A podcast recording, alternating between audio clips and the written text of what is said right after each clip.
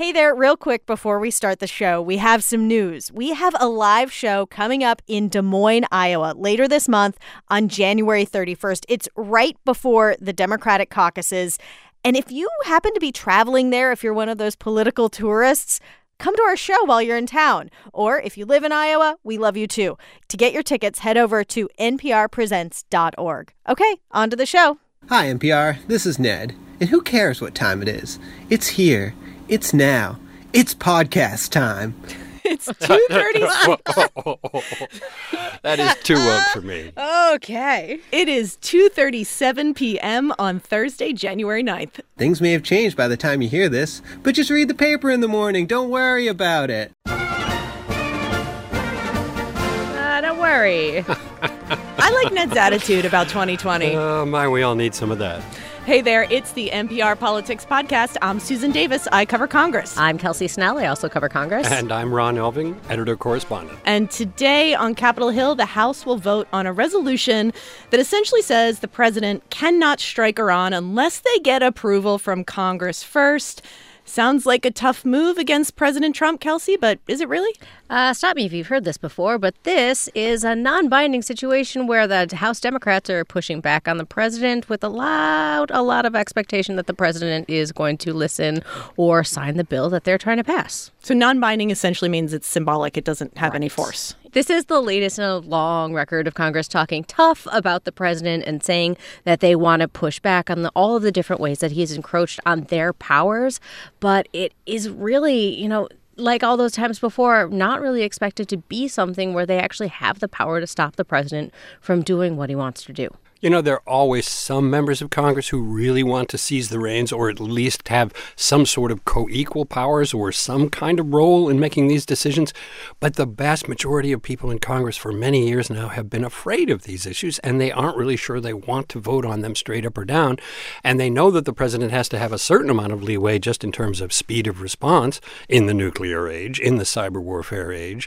And so they talk one way and then they back off. We should probably clarify, and Sue, you can probably talk more about this, that when we say these issues, we're talking about national security and defense and declaration of war related issues, more so than we're talking about the times when Congress gets mad about the president getting in the way of their, you know, power of the purse and spending money and things like that. Sure. It's really war making power when the president decides to drop a bomb and where and how.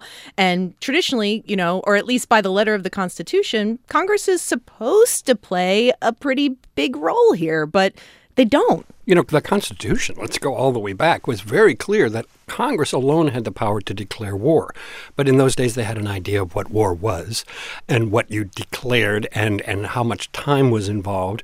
And even then, the Constitution then split the power between the executive, who was the commander in chief right from the start, in charge of the armed forces, and the Congress, which had the responsibility to provide those armed forces, to raise troops, to have the authority to tax people, to borrow money, so as to have an army for the president to be commander in chief of. So it was supposed to be a shared power right from the beginning. And President Trump is sort of enjoying what most presidents before him in the modern era have seen is a Congress sort of thumping its chest about his his foreign policy strategy and how he's using that power. And foreign policy is one of those areas where there has been some bipartisan pushback towards the president here. He sent up a bunch of senior White House officials including Secretary of State Mike Pompeo up to Capitol Hill yesterday to brief lawmakers on the president's decision to order the killing of Iranian General Qasem Soleimani. And Senator Mike Lee, he's a very conservative Republican from Utah.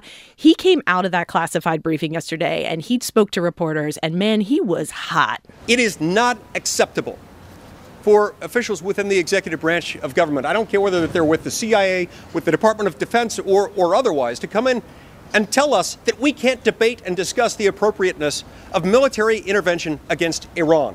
It's un American, it's unconstitutional, and it's wrong. And that's one of the president's allies talking. One of the president's allies on most everything, but also, like Rand Paul, someone who has long been upset about the high handedness in their minds of the way the president conducts foreign policy and gets us involved around the world. These are guys who, while they're conservatives, are more libertarian and more isolationist, in some people's view, than the average Republican. Well, and the expectation for a lot of them was that President Trump was in their camp because that is how he spoke on the campaign trail. He very much sounded like he was going to be the type of Republican who did not want to get into war. He was very non interventionist. And not all lawmakers think that Congress should have more of this power. I think there's also a pretty profound level of comfort among a lot of lawmakers that this kind of decision making authority, especially in like the modern warfare world that we live in, should rest with the executive. And Marco Rubio, a Republican from Florida, also came out yesterday and really pushed back on this idea that Trump needs to ask Congress for permission for any of this action. And every president is authorized by the Constitution of the United States, not just authorized, but required to protect the United States and particularly our men and women when we deploy them abroad. So the House is going to vote today, but the Senate's going to vote, I think, as early as next week on sort of a similar measure that would tie the president's hands in Iran. Right. That's a, a measure from Senator Tim Kaine of Virginia. You may remember him as uh, Hillary Clinton's running mate. He has this bill that would have the force of law. Uh, he told NPR that he thinks he can get four to seven Republicans on it. And, you know, it doesn't matter if the House doesn't pass it. It's This is a big message to send if that many Republicans would vote to rebuke this president. But let's remember it's a message because right. the president can veto it. And there is no question that there is no veto proof margin for that in the Senate or the House. And so it will be a powerful message and a, a, powerful moment in the relationship between the Senate and the president. But it is not going to constrain him any more than what the Senate tried to do with respect to our Saudi Arabian arms sales and some other things that they disagreed with him on. All right, we need to take a quick break. And when we get back, we'll talk about Harry and Meghan's decision to leave the royal family. Just kidding. We'll talk about what Congress has planned next in this War Powers debate. I mean, we could do either. Their wax figures have been removed. Have they really? Are you yes. serious? No. Yes. we'll be right back. This message comes from NPR sponsor Warby Parker, creating boutique quality eyewear. Warby Parker offers eyeglasses, sunglasses, and now contacts, including Scout, their very own comfortable, breathable, and affordable daily contact lens. Every Warby Parker frame includes custom cut, scratch resistant lenses with UV protection and anti reflective coating at no additional cost. Try on five frames at home for free at warbyparker.com/slash politics. NPR's Life Kit wants to help you make changes that actually stick this new year. From how to do dry January to how to start a creative habit, we've got new episodes all month to help you start the year off right. New episodes every Tuesday and Thursday. Listen and subscribe to Life Kit. And we're back. And Kelsey, Speaker Pelosi said today the House will have more to say on this front as soon as next week. Yeah, Democrats got together yesterday for their weekly meeting where they kind of get together in the basement of the Capitol to set the agenda for the days ahead. Um, and they talked about going forward on two more resolutions. One is from Barbara Lee of California, and it would be to repeal the 2002 authorization of use of military force. Sometimes that's shorthanded as AUMF. And that's the thing that said it was okay to go to war on Iraq. There was also an earlier authorization passed in the days immediately after 9 11, and Lee was the only Democrat to vote against it. There's a second thing from Ro Khanna, also of California, to block money from being used for going to war with Iran. Yeah, the 2001 AUMF has been a topic of heated debate now for the better part of 20 years because it has essentially given the president, all presidents, a blank check to conduct the war on terror as they see fit. That's right. And it was passed just days after the 9 11 attacks, September of 2001. I mean, the tower's ruins were in smoking condition at that point, And everyone thought we had to do everything and anything to get back at these terrorists. And the focus all the time has been on fighting terrorists. So when Barack Obama was using this, when George W. Bush was using this, we were always talking about fighting Al Qaeda or fighting ISIL or fighting ISIS or fighting one of the groups that could be identified as a non state actor. What has got people riled up right now is that with the hit on Soleimani, we are now into the business of hitting people who are also major officials of an actual state, that is Iran. And that's quite different from what the AUMF has been used for up to now. Yeah, and we should clarify a couple of things. There were two AUMFs. There was the 2001 AUMF that was this very broad war on terror authorization. And then in 2002, there was another one to authorize the war in Iraq. And ah. that, that 2002 one is what the administration is citing as the legal justification for their decision to take out Soleimani because it happened on Iraqi territory.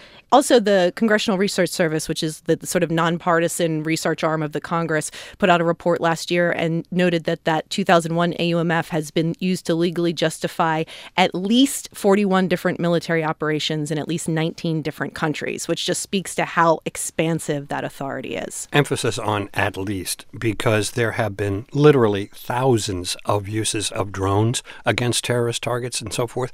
So we're we're in a territory here that, in a sense, is extra extra international law territory in using these authorizations. And Congress, on the one hand, wants to have the the bow to its own authority that these things imply, but on the other hand, once they've passed them, sometimes they come back to bite you. For example, the 2002 in Iraq was used against Hillary Clinton by Barack Obama in the 2008 Democratic primaries, and in some people's minds was the leverage that got him out there ahead of her and got that nomination for him in 2008. As an issue, it was almost the only issue they disagreed agreed on.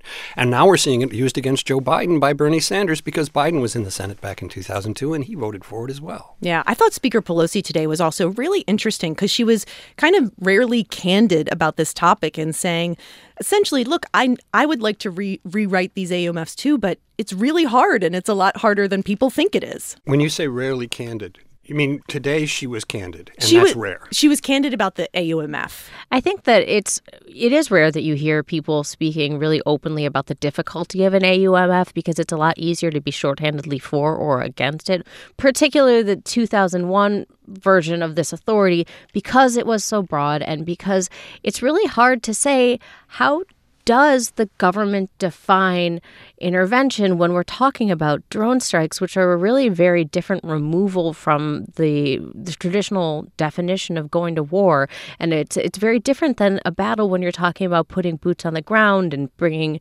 troops out to battle troops. It is a drone delivering a strike. And that's something that's been traditionally very difficult for Congress to address. Yeah, and there's this broad argument or this broad debate about government and there's good arguments on either side is should this power be more with the congress with the legislative branch or is it better rested with the president and the executive branch? And clearly the government can't resolve that debate right now. Well some of that goes back to this question of these briefings. And one of the complaints that we hear a lot is that the way that the trump administration has been conducting these is they bring in these top officials in, in national security and defense to talk to every single member Congress at once. All of the House members in one room, all of the senators in one room. And they members of Congress just do not have the level of detailed information that they think they should have in order to make a decision of this magnitude. The thing I am looking for, and I think the thing to watch in this debate, is as of right now, it looks like the situation with Iran is de escalating, and that's the stated intention of the Trump administration. But if there are future attacks, if there is a reason that the government has to escalate with Iran, President Trump's going to be faced with a decision, and that is does he believe he has the authority he needs to attack Iran if something were to happen to provoke him? Or would he come to Congress and say, I would really like your support here. Could you please vote for it? And that would be a really tough decision either way you look at it. I find it also, you know, very unlikely or just maybe really difficult to believe that the president would do that in an election year. Um, putting people, part of the reason that members of Congress don't like doing this is they don't like being put on the record. And to put some vulnerable Senate Republicans on the record about going to war would be really risky. Yeah, and that's the that's the sort of tricky politics about this is Congress and a lot of lawmakers say they want this power, but they they don't necessarily want to have that vote on their record, as Ron pointed out. All right, that's a wrap for today. We'll be back in your feeds tomorrow. And Ron and I and Ayesha and Asma are headed to Chicago on Friday night for a live show, and that episode will be in your feeds on Saturday. Going to Chicago, baby, don't you want to go? I want to go with Ron. I'm Susan Davis. I cover Congress. I'm Kelsey Snell. I also cover Congress. And I am Ron Elving, editor correspondent. And thank you for listening to the NPR Politics Podcast.